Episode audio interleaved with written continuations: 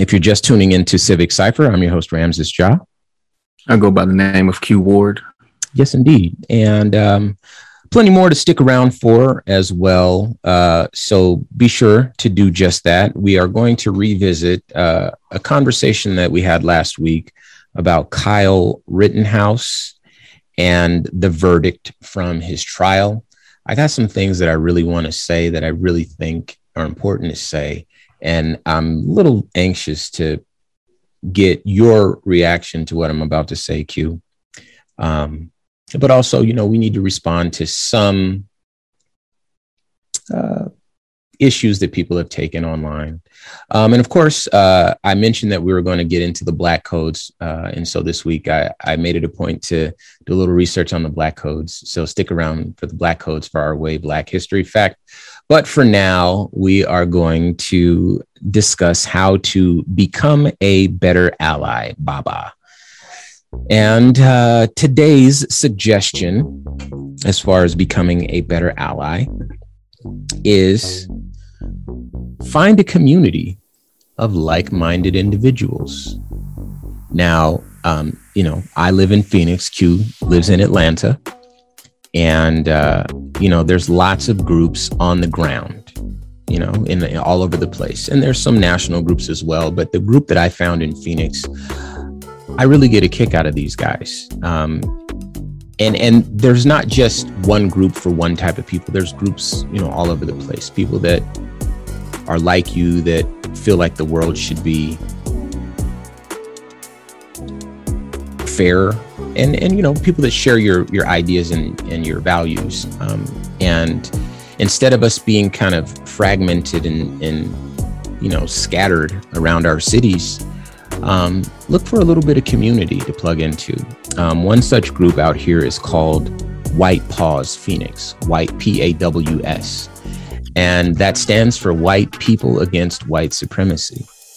And what these guys do is, um, you know, if ever there's uh, a speaking engagement by Black folks, excuse me, a Black person, they'll come and they'll lend support. They'll stand as a physical barrier between this Black person who they want to make sure is protected and police or counter protesters or whatever. And essentially, they're using their privilege, quote unquote, to ensure that no harm comes to these black folks. And I do a ton of other things that I can't go into. This is just one group, but I know that there's um, different groups around. And so this week's recommendation is, you know, find a, a, little bit of community, plug in, follow some folks on, on Instagram or Twitter. In fact, White Paws is at White Paws PHX for Phoenix. So, um, you know, you can check them out and they can plug you with someone in your local area who perhaps does the same thing. So that's how you can become a better ally. Now, Kyle Rittenhouse. Um, I'll be the first to admit, not a lot of folks watch this show on YouTube. It's a radio show. it's just, you know, after COVID, we were able to do our show differently and uh, and still put it out. And then, fortunately for us, it's a national program, so we're you know coast to coast now. And um, a couple of things, you know, we don't always get everything right, and we also don't purport ourselves to be experts on anything. But when we're wrong, we'll say it.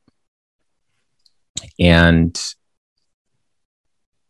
because there are people who watch the show on YouTube rather than listen on the radio or download it as a podcast after the fact. Um, because those folks exist, they're able to leave comments and they interact with the show a bit differently. A very, very small number of people, I promise you, not even worth looking into. But when someone's right, they're right when someone brings up a good point or a point that illuminates their position, I think it makes for not just good radio and compelling content for a radio show, but a healthy dialogue. And that's what I want to have today. Now, granted, I recognize I'm more in a position of power And so I'll be mindful of that as I talk. Q, you know, obviously, you know, the same rules apply to you. Um, because we're doing rather more than just leaving a comment on a video. But with that said, um, right is right and wrong is wrong. So the first thing I want to acknowledge is that um, I did not watch the trial for Kyle Rittenhouse. I felt like I had no reason to watch the trial, especially after. Uh, I think you and I kind of tuned out at the same time. What was the judge did something or whatever? What was it? Besides throwing out the charge for the I think that underage I think kid that, with the assault rifle. I think that might have been it. Where at that point, it was even before the thing started. We're like, okay, this we see how this is going, and it went that way, right?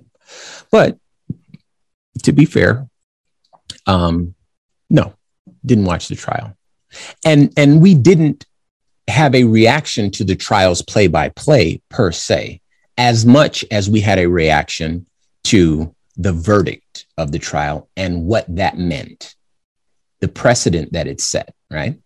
Now, this sounds like I'm defending myself, and you know, um, there is one thing that I do need to make sure that we set the record straight for, because again, wrong is wrong, and we were wrong.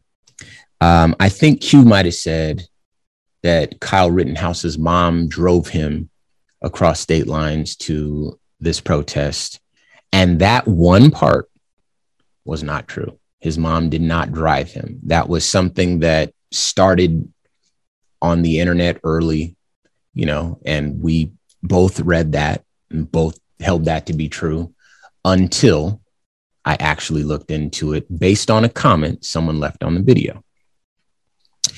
Right is right, wrong is wrong. We've been wrong on the show before, and we've had to come back and set the record straight. That's what journalistic integrity is about. And we're not, you know, above that. We will absolutely call it when that's what it is.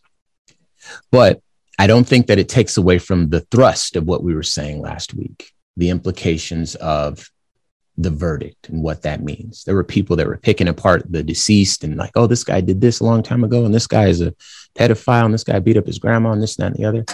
That's I, I, neither of us were saying, hey, these guys were saints. You know, we we we counted them as allies, and we counted them as allies because they were out, we believe, in support of uh, Jacob Blake and, and, and standing in solidarity with Jacob Blake. That's our belief, our held belief. But even if those things weren't true, the fact that they were at a protest and a person brought a gun, a big gun, like a chopper, you know, uh, what do they call it? AK or AR or some sort of AR 15. Sure. You know more about that. AR stands right? for assault rifle. See, the fact that he brought that out and was himself patrolling the streets, um, in our estimation, he's the threat. We saw earlier this week there was a, a school shooting um, in Q's hometown, Detroit. And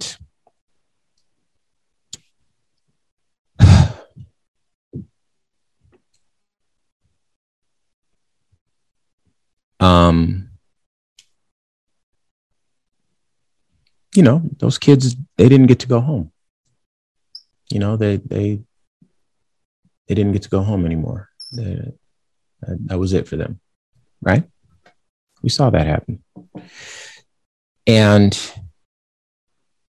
I can't help but think, okay, so this very right wing, very I'll call it Republican idea that the only thing that stops a bad guy with a gun is a good guy with a gun, right? That's not something that's new. That's something that these folks have been talking about since words have existed, I'm sure, right?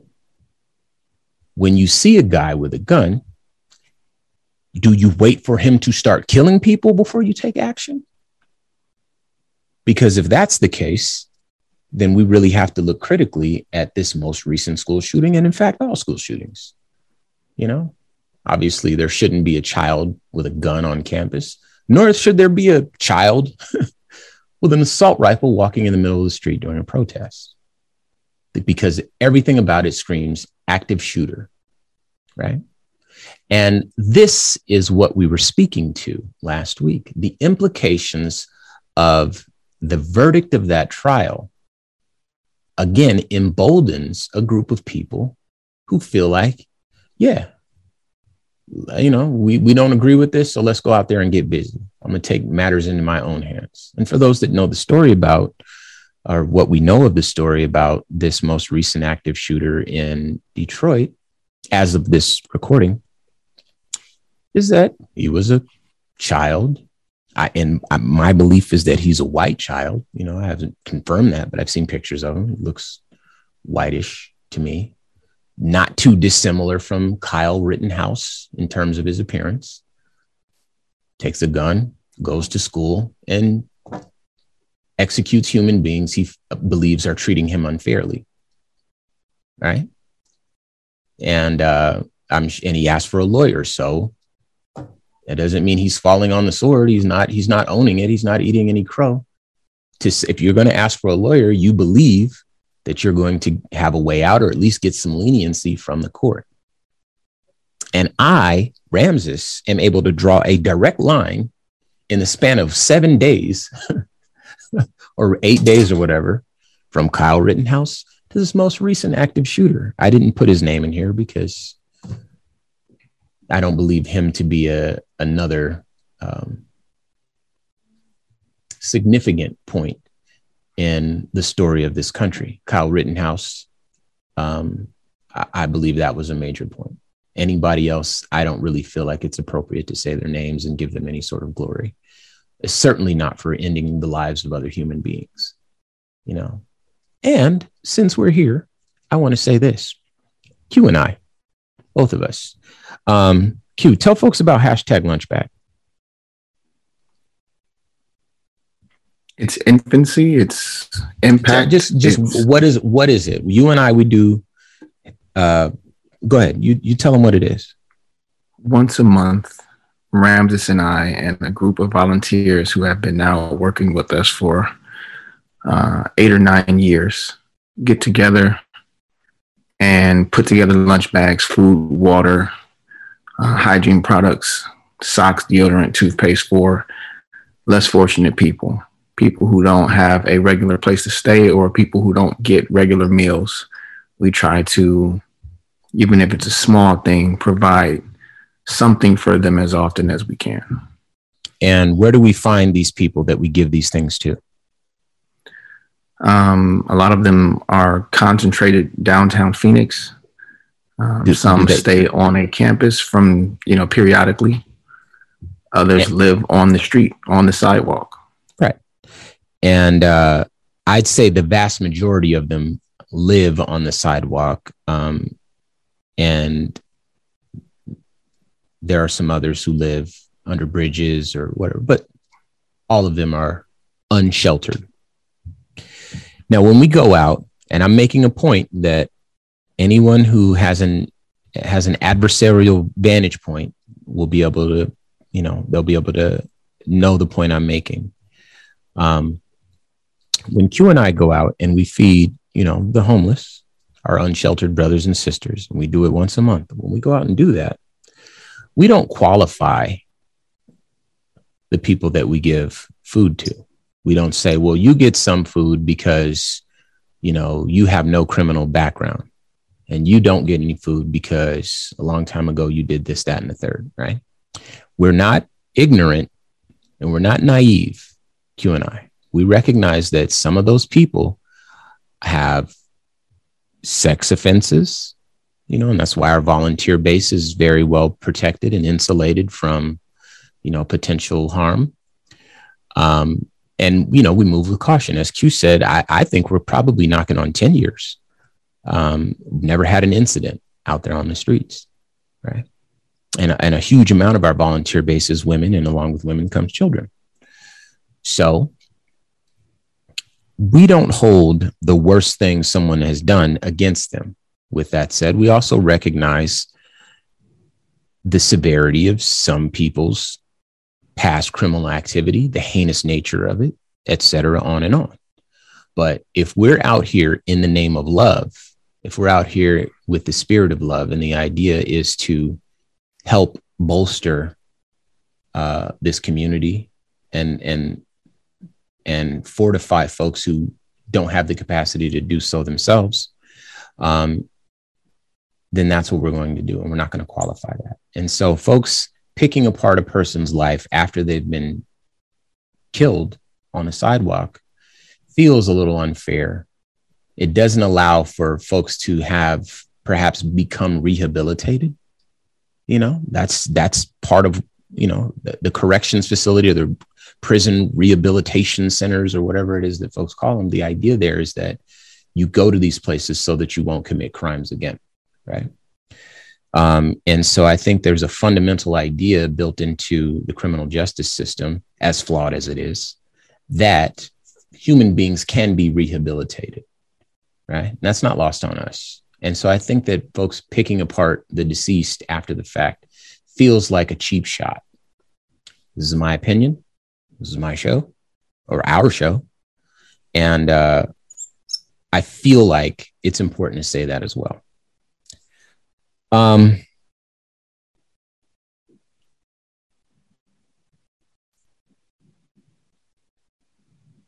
there's a lot of other things that are g- generalizations that we did make on last week's show that weren't specific to Kyle Rittenhouse, but in our estimation, and based on our lived experience is true.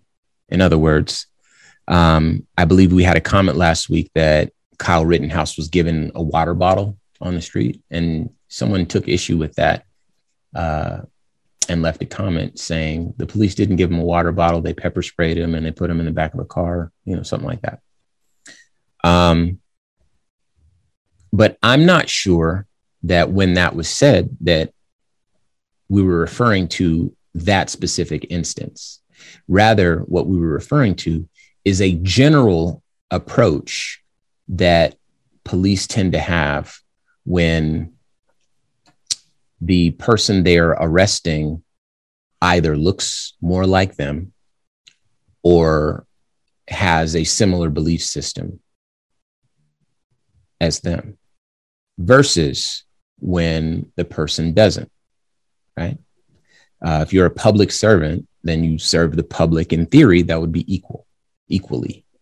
And you know, when we hear about uh, what's the guy that shot up that church? Number mind, we don't even need to say his name, but there was a guy that shot up a church. He was Confederate flag guy. I think his name was Roof, Dylann Roof, something like that. Anyway, shot up a black church. I think nine people died there, older people lost their life in church. And um, uh, I believe before he was taken in, he he got Burger King. You know, remember the guy that shot up the movie theater in Colorado with the red hair?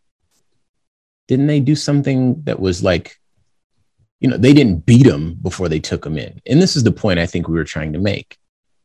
You know, apprehending someone, even if, you know, pepper spraying someone like that it shows that there's a different approach, right?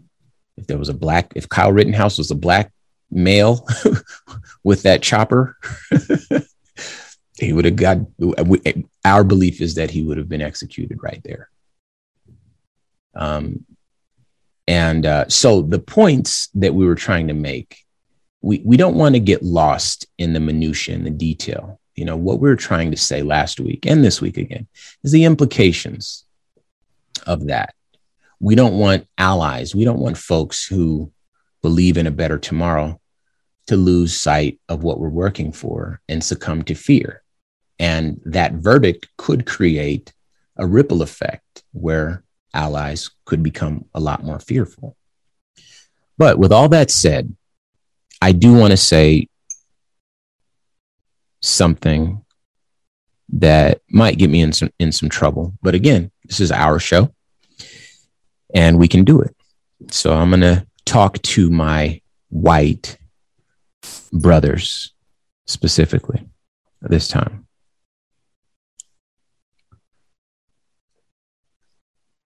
I know that the world is changing. The world is changing in a lot of ways. And I know that you've been lied to. And I know that there are people, Mark Zuckerberg, who profit from your fear. And they have an, a vested interest in scaring you at every single possible point in your life. And and don't don't get caught up in the word scared because I know you're men, we're all men, bro, you know, we're not scared of nothing. But think in terms of like afraid that you're going to lose your identity or afraid that everyone is out to get you or that you were born and everywhere you turn just being a white man is the crime and you're the source of everything that plagues the world that feeling has got to be overwhelming. And I understand. I, I don't know what it feels like personally, but I'm trying to empathize. I recognize that the life expectancy of white men is declining. I recognize there's an opioid epidemic that's affecting your people. I recognize that the, the cultural landscape of a place that you call home is changing. I recognize that the world, the way that you view it, a place where you can stand confidently in the middle of yourself, where everything is, is available to you as an option, is changing in your lifetime. I recognize now um, that it might be a scary time for these reasons and a hundred other reasons you know, some of which are based in reality, some of which are imagined. You know, you perhaps have an unhealthy fear of Mexican people coming across the border and, t- and taking your job. That might be a real thing in your mind. It's not a real thing in the real world, but I recognize that the fear feels the same no matter how you look at it, right? And as hard as the world is and as and as and as few things as you have to latch on to your patriotism and supporting the police and trying to hold on to what you think the world should be like um i I, I can see it now it's it's it feels like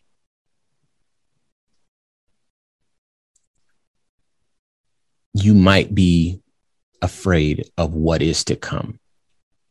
And I want to say with these last few seconds to you that you are still my brothers and that I still love you. And I recognize that this is a time of transformation. And for the next 20 years, it may continue to be that place. And I know that you guys say some stuff that's very hurtful and we say some stuff that doesn't line up with the way you see the world, right? And it doesn't mean that I'm wrong, right? But I have no ego here. At present, the power is still yours. I want you to know that I love you. And when those things change, I will still love you and I will still support you and I will always defend your right to exist. And if I do nothing else, I will do that. Don't be afraid. I'm your brother.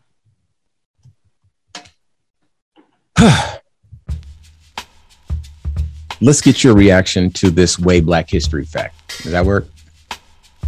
Okay. Well, um, I did a little research on history.com this week, uh, looked up the black codes. So I will read and uh, get your thoughts, Q, and we'll go from there. So, for those that don't know, the Black Codes were restrictive laws designed to limit the freedom of African Americans and ensure their availability as a cheap labor force after slavery was abolished during the Civil War. Though the Union victory had given some 4 million enslaved people their freedom, the question of freed blacks' status in the post war South was still very much unresolved. Under black codes, many states required black people to sign yearly labor contracts. If they refused, they risked being arrested, fined, and forced into unpaid labor. Outrage over black codes helped undermine support for President Andrew Johnson and the Republican Party. Johnson, a former senator from Tennessee who had remained loyal to the Union during the war, was a firm supporter of states' rights and believed the federal government had no say in issues such as voting requirements at the state level.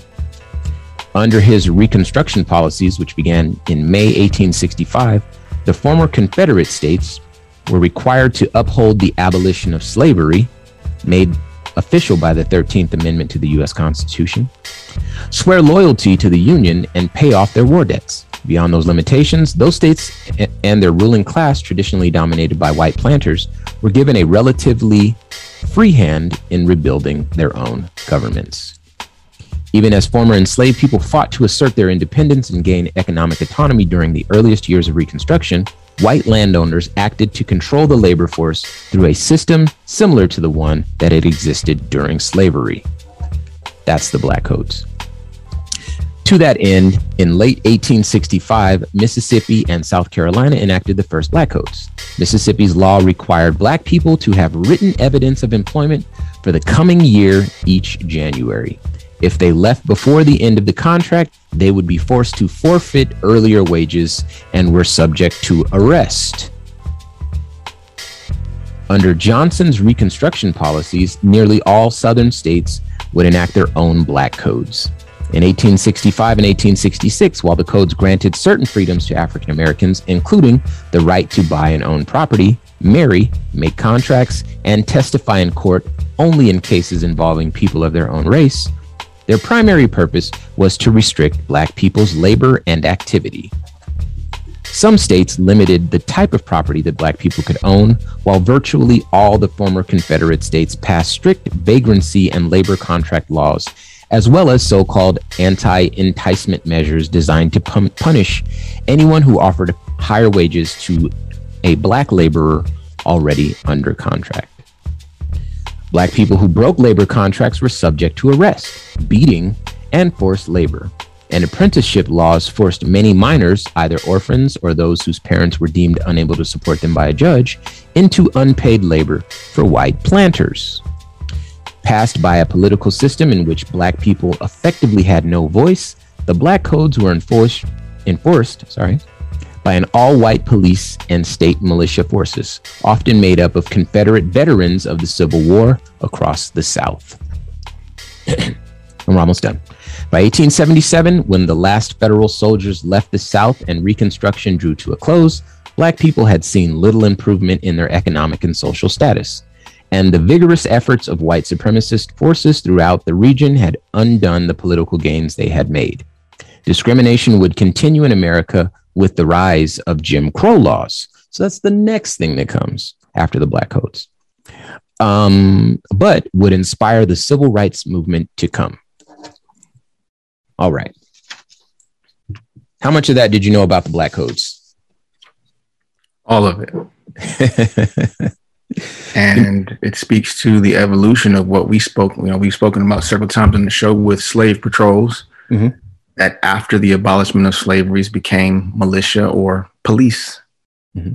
and has effectively as has much of our country's rhetoric uh, laws thoughts on rights the constitution etc remained in the spirit of how it was written in the late 1700s um, I cannot pretend that there has been zero progress since then, but I can be outraged at how little. Uh, you and I saw a graphic earlier in the week, and what the graphic meant, I'm not really sure, but it did show a timeline of our country's history and how much of that history was slavery, and how much of that history was segregation, and how much of that history was post slavery and segregation. And if this is the entire thing, I'm trying to take up my whole picture here. Just this part was post slavery and segregation. Right. So a lot of things post slavery were put into place to maintain the current system as long as possible while coloring in those blurred lines that black people, as you said, had no power to really fight against. You know, yeah, you're free, but if you do this, you're still kind of not free. So yeah, you did this, so you're still kind of not free. Like they, they could really direct that in whatever direction and and hide it in whatever type of uh, legal language they wanted to to maintain the status quo. Um, so yeah, a, a lot of the things that we talk about on this show, we are not historians and we are not experts. This is an opinion show based mostly on our life experience and the things that we have read and encountered over our lives and in you know most of the history that we've read before our lives we do not have our encyclopedia britannica handy when we're speaking here but we speak in an envelope of truth and if the idea ramses is that we're apologizing for missed semantics i'm sorry i can't do that every week so right. i hope you guys got that today and are happy with it but q ward won't be on this show apologizing for the idea that Kyle Rittenhouse was throwing a bottle of water by the police. It's on video, folks. We didn't make that up. Oh, right? I didn't. And, I didn't. Okay, I didn't so he didn't get driven by his mom. We're sorry. We only assume that because he's a kid. We weren't trying to make the story more grand or make him more criminal. Right? The kid murdered people. He drove, which makes it worse. He drove there, spent the night, got an assault rifle from a friend, went to a protest and murdered people. We didn't make that part up, guys. That yeah, happened. That's, that's the and that's after he murdered people, he walked toward police where bystanders told the police, "Hey, he just shot people," and they did nothing to him. We didn't make that part up either. It's also on video. So I hope you guys got what you needed from Ramses. I am not trying to embolden or infuriate or even be adversarial. But to find the semantic to try to pick at the argument is nonsensical. Absolutely. Right? Well, what we were saying is that what the kid did was wrong. And we knew at a point that he wouldn't be held accountable. So, yes, we stopped paying attention. So, we didn't see the part in court where it was unchallenged that his mom drove him there. I stopped watching the trial when it was very clear that this kid who murdered people was going to live a prosperous, normal life afterwards because he was a white kid. Hard stop. If he Hard looks stop. like me and he murdered three people with an assault rifle, he's not free. He doesn't probably survive that night. He definitely doesn't walk towards the cops with an AR 15 as people are shouting, he just killed two people and get to go home and make it to trial safe. He was not arrested and pepper sprayed on the scene. If he was pepper sprayed, it was probably by people trying to stop him from killing people, not law enforcement. Again, semantics. So if we misread a sentence or we misquoted something, it was not an effort to make the story more left or right leaning. The general understanding of what we were saying is true. Well said. So forgive um, me for not using my time to apologize. No, no, no. You're good. You're good. No, you should, and you and you shouldn't. But, but yeah, well said. Um, and I think that's it for us. Uh, we're gonna have to leave it right there. Uh, unfortunately, we can't uh, go too much further. So, um, if you're just tuning in to Civic Cipher, I'm your host Ramses Ja. I go by the name of Q Ward. And that's going to do it for us. So be sure to check us out um, on the website, civiccipher.com. Download this and any other previous episodes. And until next week, y'all. Peace.